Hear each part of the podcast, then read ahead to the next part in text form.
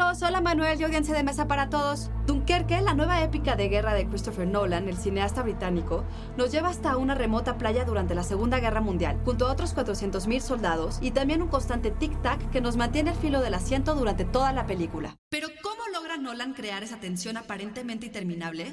Psy Institute. Masterpiece Your Life. La respuesta se podría encontrar en el uso de una ilusión auditiva llamada el tono Shepard. Esta ilusión consiste en tres tonos simultáneos separados por una octava, donde el tono más agudo comienza con el volumen alto y disminuye. El tono medio se mantiene constante y el tono grave va en aumento. El sonido resultante simula una escala ascendente infinita.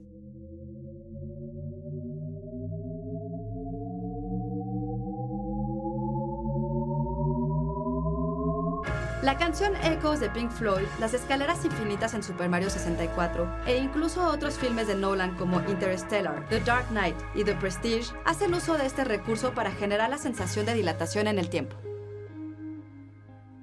Así, Christopher Nolan suele jugar con el tiempo en sus filmes, sea en otras dimensiones o en nuestros propios sueños, y nos demuestra que a veces un simple truco puede transformar una idea en toda una experiencia. Texto por Mauricio Bendaño. Yo soy Ana Goyenechea y nos escuchamos en la próxima cápsula SAE. Psy Institute. Masterpiece Your Life.